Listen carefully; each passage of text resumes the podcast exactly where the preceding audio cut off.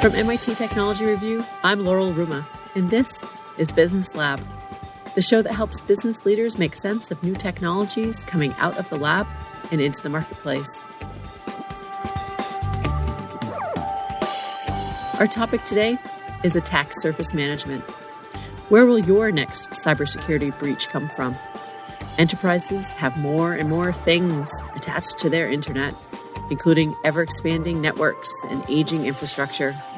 And as attackers become more creative, executives will have to as well. Two words for you unknown unknowns. My guest is Matt Kraning, who is the Chief Technology Officer and co founder of Expanse, which was recently acquired by Palo Alto Networks. Matt is an expert in large scale optimization, distributed sensing, and machine learning algorithms run on massively parallel systems. Prior to co founding Expanse, Matt worked for DARPA, including a deployment to Afghanistan. Matt holds PhD and master's degrees from Stanford University. This episode of Business Lab is produced in association with Palo Alto Networks. Welcome, Matt. Thank you so much. Very happy to be here. So, from the very beginning, you're an expert in large scale distributed sensing and machine learning algorithms run on massively parallel systems. How did that expertise lead you to co found a company in the field of attack surface management? Well, I'll say kind of a few things. Um, so, attack surface management is, is kind of what we wound up calling it, but it was actually a very long journey to that, and we didn't really set out knowing that that's exactly what it would be called or what precisely we would be doing. So, uh, there's uh, not even a kind of Gartner category, which is a, a, a, certain way of kind of you know validating the existence of a market segment. Uh, that that is actually still to be coming out. So uh, the field of attack surface management we actually invented ourselves, and a lot of invention means that there's a lot of discovery going into that. So unlike a lot of both uh, kind of enterprise security and IT companies, where in a lot of cases uh, most companies founded are usually going into an existing market. They're doing usually kind of an incremental or evolutionary advancement on top of what has already been invented. Um, we actually took another approach and said, really kind of with fresh eyes, what is not being served in the market today? And uh, really came up with the idea of is the internet, with all of its promise, actually going to be a strategic liability for organizations, no longer just a strategic asset? And we developed a lot of uh, techniques and technologies to basically look at all of the internet as a data set. So to gather continuously information about the internet, which is really where kind of our backgrounds came in both from uh, academia and then also from our work in the defense and intelligence communities. So at places like DARPA, um, at, at, at, very pla- at various places in the U.S. intelligence agencies, and we said actually uh, there seems to be a whole bunch of stuff broken on the internet, and surprisingly, a lot of it is actually associated with very large, very important companies. And it was kind of scratching on that question that actually led us to both of founding expanse and then also creating what what would be the first and is the leading product in what is now known as attack surface management, which is really kind of understanding all the assets that you have, understanding the risks that they might pose, and then also fixing problems. But back when we founded Expanse back in 2012, um, uh, we didn't know that it was going to be attack surface management. We didn't we didn't even have the name attack surface management. Instead, it was very problem focused on. We're seeing a lot of weird and uh, dangerous things on the internet and a lot of security vulnerabilities. Um, let's double click on that a lot and actually see if there's a way to build a business around that. And how much the internet has changed in these nine short years, right? When you talk about that data set and, and trying to find information of where the biggest security risks are, how hard was it to to find? Did you kind of look around and see, oh, look, there's entire data sets you could track back easily to these companies. They're leaking or things aren't secure. I love the phrase everything is obvious once you know the answer. and I think initially, uh, one of the main challenges is that uh, in order to even show how large this problem is, you actually need to gather the data. And gathering the data is not easy, especially on a continuous or regular basis. You actually have to have um, a lot of systems engineering background, a lot of distributed systems background to actually gather data on everything. And I think what what made our approach unique is that we actually said, what if we gather data on every single system on the internet, which is actually enabled by um, a lot of both, you know, cost advantages enabled by things like cloud computing, but also um, software advantages, both in open source and things that we we would write ourselves. And then rather than starting from kind of things that you know about a company and trying to assess their risk, we said, why don't we start with everything on the internet and then try to whittle it down to what is interesting. And uh, a lot of very good insights came out of that, where, um, again, kind of almost by accident, we started discovering that we would actually find many, many more security problems than organizations actually knew about themselves. And when, I, when I'm talking to organizations, I'm, I'm not talking, you know, small businesses, um, although, although that can be true for them. I'm talking uh, military services. I'm talking uh, Fortune 500 companies, Fortune 100 companies, Fortune 10 companies, even the kind of largest, most complex, but also kind of you know best financed, most elite customers um, had problems for security. And what really kind of our discovery and our journey in creating the category and creating kind of attack surface management as an idea was really that we find all of these security vulnerabilities and all of these assets in far flung places anywhere on the internet. And they will occur for a multitude of reasons. But it was it was actually interesting because while the security challenges and security risks were very real, the real symptoms that we found that we discovered were actually that organizations did not have an effective means to to track all of the assets that they had online and to simultaneously assess the security posture of those assets and to simultaneously uh, fix and remediate and mitigate the risks that those pose to the organization. And I think that was one of the very interesting things was that uh, looking back, we can now say, obviously, you want to do all these activities, but because we were actually doing something new that had never been done before, it was a new category.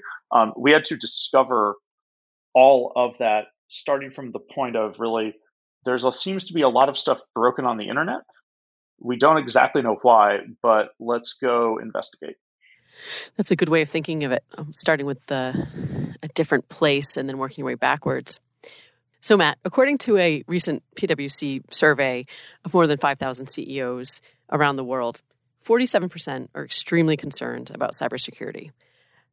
Now, 47% doesn't sound like a large number to me. Shouldn't it be closer to 100%? Uh, I would say that every CEO I talk to is concerned about it on some level, and I think a lot depends on where they are. Overall, what we've noticed is a very large uptick, especially in the last five years, of the attentiveness of both uh, CEOs and boards of directors to cybersecurity issues, where I think we've seen a lag, though I think there are a few exceptions in this area, is that a lot of the both tools and presentations um, that go, especially for executive audiences, for cybersecurity risk, um, it uh, do not effectively convey everything that those people need to make effective decisions. And I think this is challenging for a variety of reasons, um, especially that a lot of CEOs and boards do not necessarily have the full technical background in order to do so. But I think it's also kind of been a failure to date in industry to be able to provide those tools. And I think we're going to see more and more changes there. Uh, I equate it to really kind of the state of finance before Sarbanes Oxley that basically started to require CEOs to, you know, get training to actually, and boards as well, to start to understand certain financial metrics, to actually have certain controls in place. I think at the high level, we're going to have to see something like that um, you know, in the coming years be implemented in some way to say that there are a minimum set of standards and that boards and uh, senior executives need to be kind of minimally conversant in some ways about uh, cybersecurity risk um, and uh, and kind of analysis of of those metrics. Um, right now, I've seen a lot of people say I am concerned about this, but then I also don't really know where to go next, or I'm conversant and we got you know a report. We hired some firm. They had this presentation that had a whole bunch of PowerPoint slides with a lot of charts that would have kind of Christmas tree lights that made hmm. my brain melt, and I could not really understand the concepts. So I think people get it, but we're still in the early days of kind of how do you have effective controls over this, and then how do you actually have programs that are robust around it? Again, we need to move in that direction because more and more boards need to see this as a foundational aspect of their company, especially as pretty much all companies today, I don't care what industry you're in, what size, um, your company actually runs on IT. Um, it's pretty much impossible these days to run almost any size company where if your IT goes down, your company is still able to run. And as a result, the understanding of cybersecurity at those levels, um, with attack surface I think being you know a part of that, is uh, very important for organizations to be able to understand because otherwise um, you will put your organization at a very large amount of risk by not being able to properly assess things like that. Yeah, and that gets back to the old adage: every company is a technology company, but maybe this is more specific example of how it is. Yeah. So could you uh, briefly describe what attack surface management is, maybe perhaps for that executive audience? The way that we describe attack surface management is it's effectively kind of a three step process where all steps are kind of done continuously and form a cycle, but it is a process and procedure by, by, by which you or really kind of you know a vendor in this case uh, Expanse or Palo Alto Networks uh, continuously discover all assets that an organization has. In our case, uh, from external attack surface, all assets that you have on the public internet. And that is a continuous process because at any given time, and I can go into this later, but at, at any given time, new assets could appear from anywhere on the internet. So you need to have a continuous discovery process that says, um, at any given time, I might not know everything about my assets. So I should have mechanisms to gather information about anywhere that they could be and try to associate them to my organization.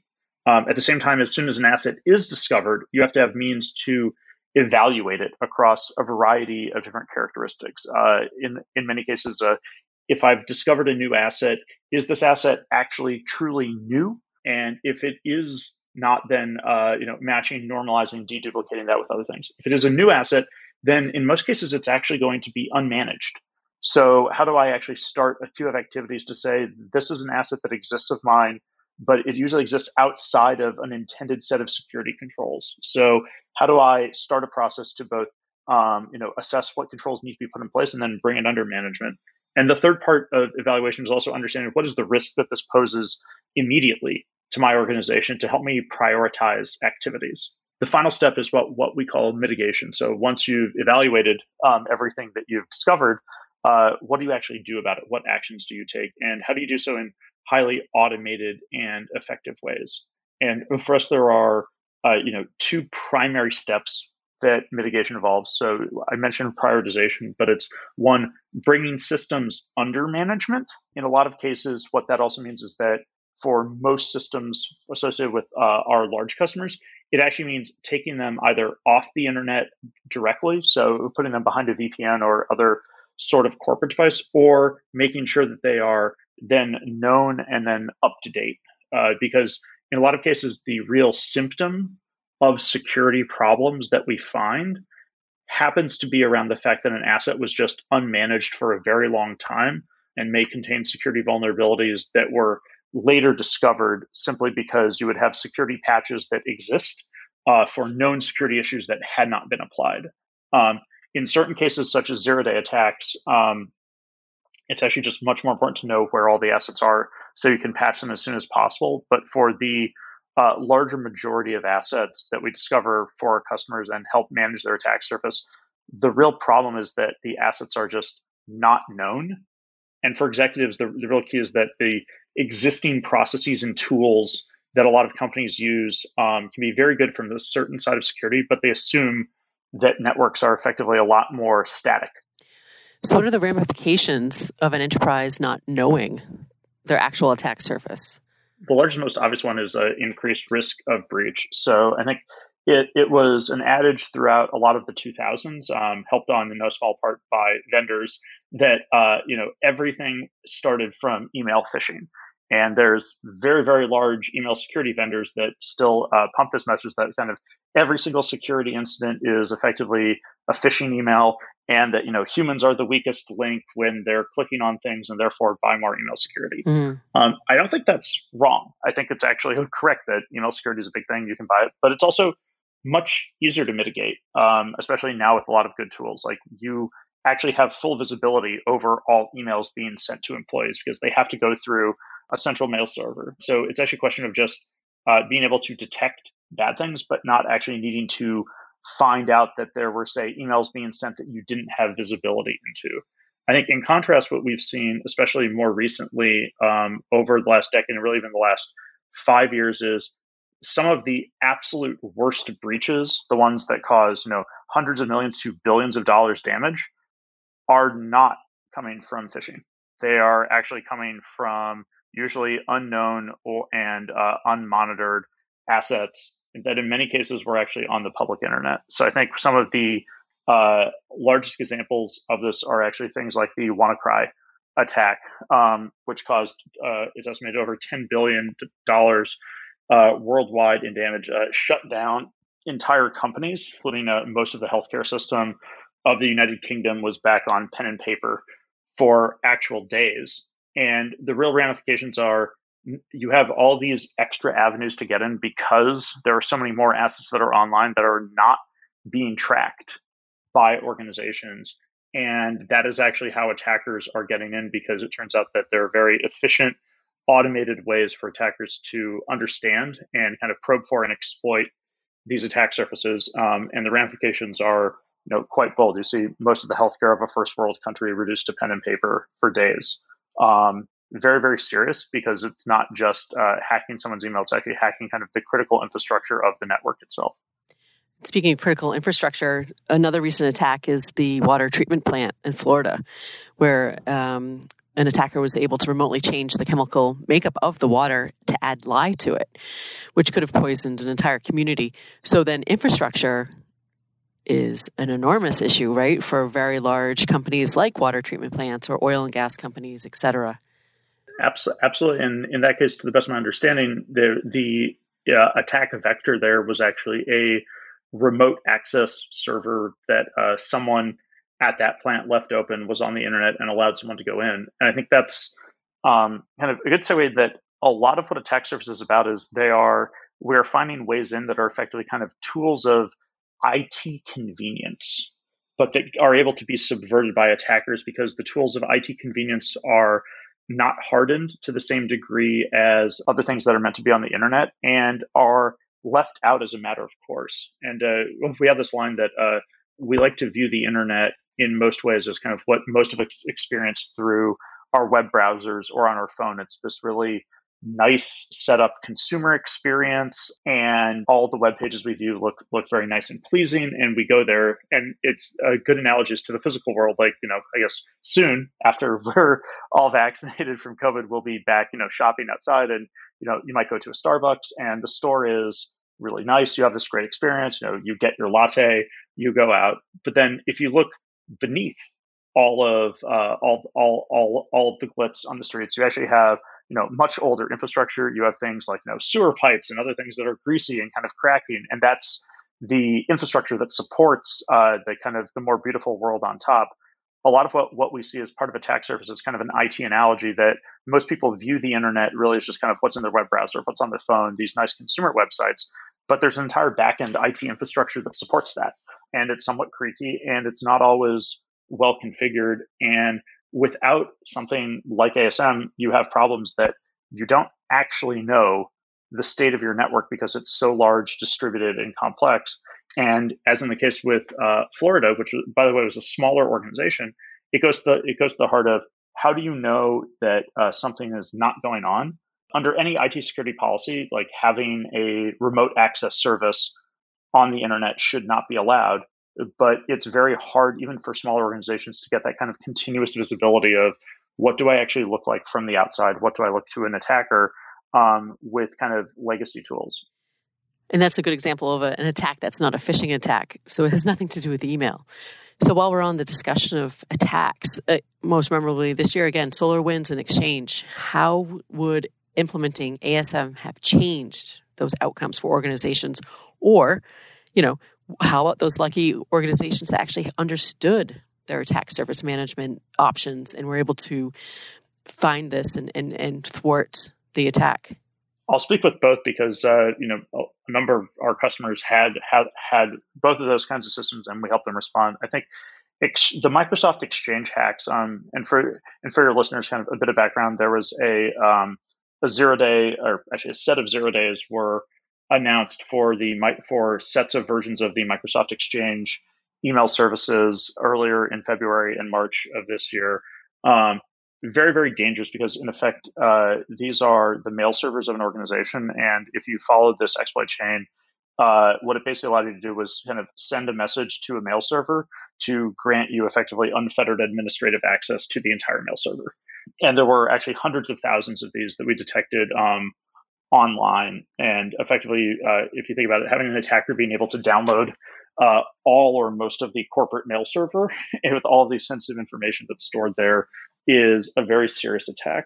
So what we noticed were actually two things, which was for large organizations, they were very aware of this um, and they were patching very, very rapidly. But there were a number of customers that we were able to help where they are so large that they actually don't even ha- they don't have one central set of mail servers. So without Expanse, uh, they wouldn't have been able to find even all of their mail servers and be able to patch them in time because they are so distributed. They actually needed an inventory of their, even their mail servers and it's very hard to aggregate that in one central way unless you're using um, an ASM tool like Expanse, because instead, in a lot of cases, you're using usually what results uh, uh, is going to be, I, I, joke, kind of Microsoft Outlook and Microsoft Excel. You're, you're going to be sending emails to different business units. You're going to be asking IT leaders in those different business units if they're patched, they will be sending emails and spreadsheets back. It's a very, very manual process. Um, so able to actually kind of you know identify that and, and really help them in in a very short order of like day uh, find and be able to fix every single server they had on their estate, which we think really really changed an outcome because they could have been vulnerable for weeks in certain cases. Um, for SolarWinds as well, I think the details are a bit different because uh, not all SolarWinds assets are necessarily exposed to the internet, and also in a lot of cases they had been there for months. So as part of broader Palo Alto, we had uh, other products that were able to stop SolarWinds. Um, the SolarWinds attack, in particular, um, our endpoint framework called XDR. But but even there for SolarWinds, uh, once the attack was known, uh, customers still had the problem of they didn't even know where all of their SolarWinds servers were, which again go, go, goes goes back to this inventory problem. And using capabilities both like Expanse, um, other capabilities we now have as part of Palo Alto, we were able to actually help customers very rapidly understand everywhere they had a SolarWinds exposure so that they could mitigate that very quickly. So there was effectively kind of a two step process of at Palo Alto, we were able to both prevent the attack on our customers, even without knowing that the supply chain had been breached. And then once it was more public, um, we were actually able to then also help everyone identify all of the servers that they had and uh, make sure that they were all up to date and uh, not infected with the uh, supply chain Trojan. That's really interesting because some companies may be thinking, oh, well, we don't have water plants and aging infrastructure to worry about. But do you actually know where all your mail is stored and how many different servers they may be on in different cloud instances or wherever? And when you do only have a matter of hours to make this critical patch, how quickly can you do it? Exactly, and a lot of the questions that I ask our ask our customers are just kind of you know uh, how do you have confidence that effectively your systems are up to date? Answering even seemingly basic sounding questions with existing IT, if you don't have Expanse or ASM, is actually surprisingly hard. And I'll, I'll give kind of another fun example of just uh, you know I ask uh, chief information security officers this all the time. Um, how many routers does your organization have? seems like a pretty basic question. Seems like you know at least to a very good approximation, the security team should, the IT team should probably know exactly how many routers they have. They're very important pieces of networking equipment. Um, especially at the enterprise level, they're uh, more expensive. So it's not just kind of like that home Wi-Fi hotspot that we're used to. These things can cost uh, tens, in some cases, hundreds of thousands of dollars to handle uh, enterprise grade workloads. And what we find is that when you ask that question, there's actually usually not one central place where all that's tracked. Instead, it'll be tracked by local development and IT teams in different ways. It'll be tracked in multiple spreadsheets. There may be certain local IT management systems that know that. But at the end of it, if you said, like, how many routers do you have right now? The process that they would use to answer that is not going into a system or logging in. It's actually starting an email chain. That's actually the uh, one of the main uh, you know pr- problems that attack surface management aims to solve is how do you have actually kind of an accurate and up to date inventory of everything so that you can then build a variety of processes on top of that, including security. But if you don't have an up to date inventory, or you think you do, but you don't, then when you start to pull on that thread, a lot of business processes, a lot of IT processes, a lot of security processes that you want to have apply across kind of your entire enterprise. All of a sudden, you're realizing, wait, this this actually is only being partially implemented because if I don't have a full inventory, how do I actually know it's going over all of my assets as opposed to just the assets I know about? And that's what we talk about when we say unknown unknowns. Um, as you mentioned at the top, it's I know some degree of my systems, but do I know all of them? That delta can be everything for organizations because most of their risk is in the parts of their network they did not even know to investigate. What other data driven decisions can be made from this sort of um, focus on actually knowing where all your assets are? Uh, how else can this help the business? I think two areas that that this really helps organizations with is actually uh, cloud governance and M and A. Because in particular, these are very sprawling enterprises. So for a lot of our customers, they might actually have hundreds of different cloud accounts um, in the public cloud providers. So AWS, Azure, Oracle, Google, um, Alibaba, in a lot of cases, and uh, they had no way to actually rationalize this. Because they would have a whole bunch of different development teams and they couldn't get something in. So when they say that they are moving to the cloud, typical refrain from our customers will be like, yes, we are. We have deals with uh, Amazon and we're kind of hedging our bets a little bit. So we're also exploring Azure. So we're not solely locked into one cloud. Mm-hmm. What we find is that the average customer for Expanse is in 11 different infrastructure providers. Oh. I'm not talking SaaS. I'm talking places that you're actually get like renting a server, putting data on yourself, and it's kind of amazing and astronomical. And we can say, well, yeah, you, you are in Azure, you're also in AWS. Did you know that you're also in DigitalOcean? You're also in Linode. You're also uh, your general manager in Europe probably put you in OVH or mm-hmm. Orange Hosting. Um, you have something else in the Malaysian data center. Not exactly sure what that is, and that that's typical. Um, one customer for us was actually in over hundred different providers because they're a very large multinational. And I think that's one area that we see is that again, kind of people's cloud governance plans versus cloud reality are dramatically different. And helping them with that is really an enabling use case because it will enable them to move both kind of securely and quickly to the cloud. Um, second one is uh, mergers and acquisitions. So I think this is something that is you know increasingly happening as a lot of industries are consolidating. There's a lot of M and A activity more recently, but that um, when you think about it, the an M&A is one of the largest IT change events an organization can have, especially if it's a large acquisition. So um, I know a little bit about this, having recently gone through this process with Palo Alto Networks on ourselves on the other side of the table. But the number of things you have to integrate is quite large. And in the case of Expanse, we're integrating with you know a top security company in the world, and also we are relatively small. So the integration headaches have been uh, almost non-existent. It's been a really great process. But for larger organizations, where you might an organization with 50,000 people is acquiring an organization with 10,000 people, the number of different steps you have to go through, the amount of IT that you have to transfer, the amount of legacy that you have to kind of understand is gigantic. And in a lot of ways, uh, these are kind of, in many cases, only kind of partially implemented because as an acquirer, you might not even know where all the assets you're acquiring are. Um, as an example, for uh, one of our for um, an airline, there was a series of mergers, and we were actually able to find assets that of the merged airline that no longer exists, but we're still on the internet more than a decade after the merger, which wow. gives you an idea of just how long some of these things take. So that's the the other side that we really help with our customers is actually understanding when you actually acquire an asset, how do you actually complete that process? How do you measure it? How do you monitor it? Um, and how do you do that kind of at the scale of the internet rather than with kind of a lot of consultants, Excel spreadsheets, pieces of paper, and emails? So, from our conversation today, I feel like this is the if you don't know what you don't know, you should really figure it out um, kind of warning if you haven't heard it before. But there are glimmers of hope in this, right? Because if the asset exists, you can at least find it, track it, and assess what you're going to do with it, mediate any changes you need to make, or um, assess it to to bring it back to full cybersecurity compliance. What gives you hope about what's possible after seeing the first three months of this year and what's what's happened with attacks, um, the ongoing issues that we're going to have? But there is opportunity there, right? There is hope.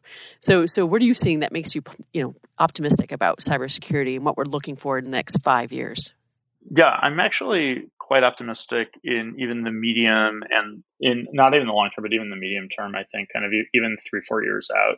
Near term, definitely, you know, there's going to be some rough seas ahead. But here's what makes me most optimistic. One, um, I think that this is actually a solvable problem, largely with a lot of technology that's being developed. And by that, it is clear that once you know a problem exists, actually fixing it is uh, is actually rather straightforward. There's a lot of mechanistic steps to get better at that. There's a lot of automation that can be put on that, and there's a lot of things coming to bear. But that in a, in many cases, the actual hard part is seeing what you actually need to fix and knowing all the set of problems and then being able to prioritize them effectively and then and then start working on them and i think in particular the things that i've seen are i think within the industry i think there are a lot of technologies in the few years that are going to kind of meet the marketing hype that has been around for years. So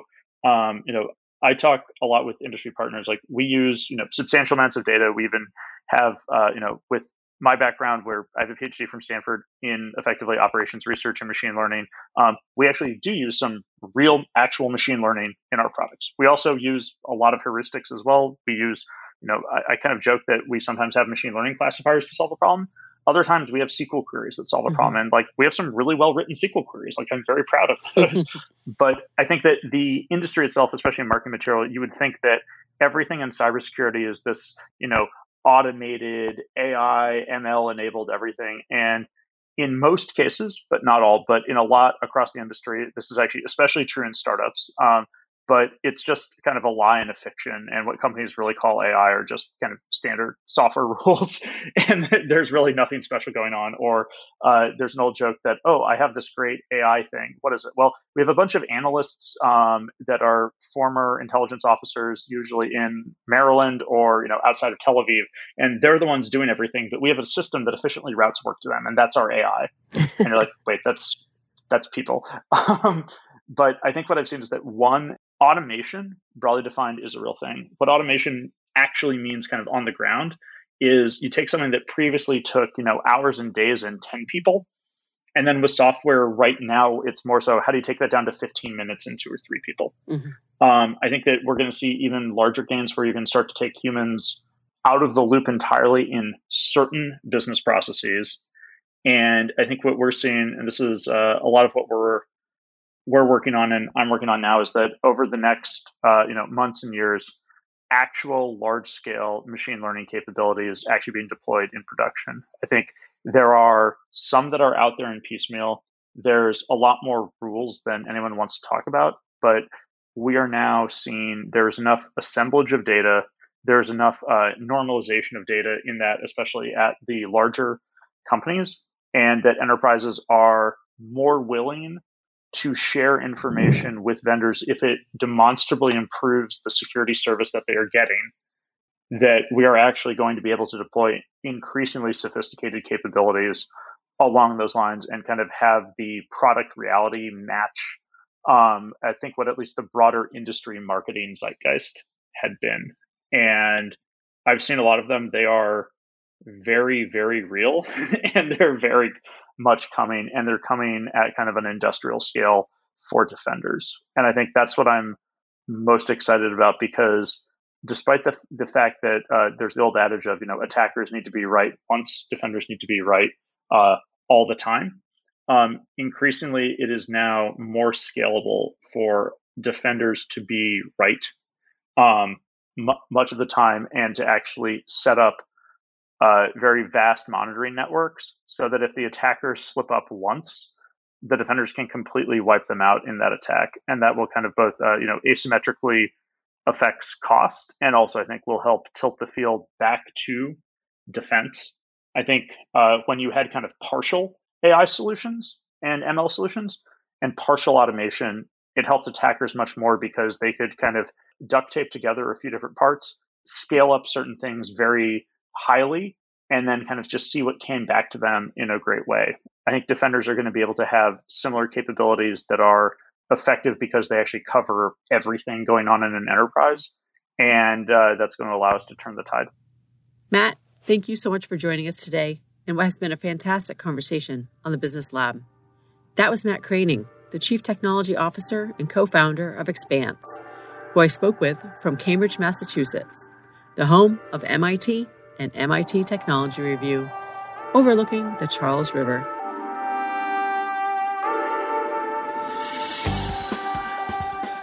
That's it for this episode of Business Lab. I'm your host, Laurel Ruma. I'm the Director of Insights, the custom publishing division of MIT Technology Review. We were founded in 1899 at the Massachusetts Institute of Technology. And you can also find us in print, on the web, and events each year around the world. For more information about us and the show, please check out our website at technologyreview.com.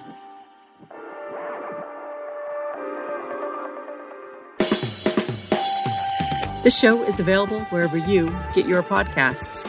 If you enjoyed this episode, we hope you'll take a moment to rate and review us.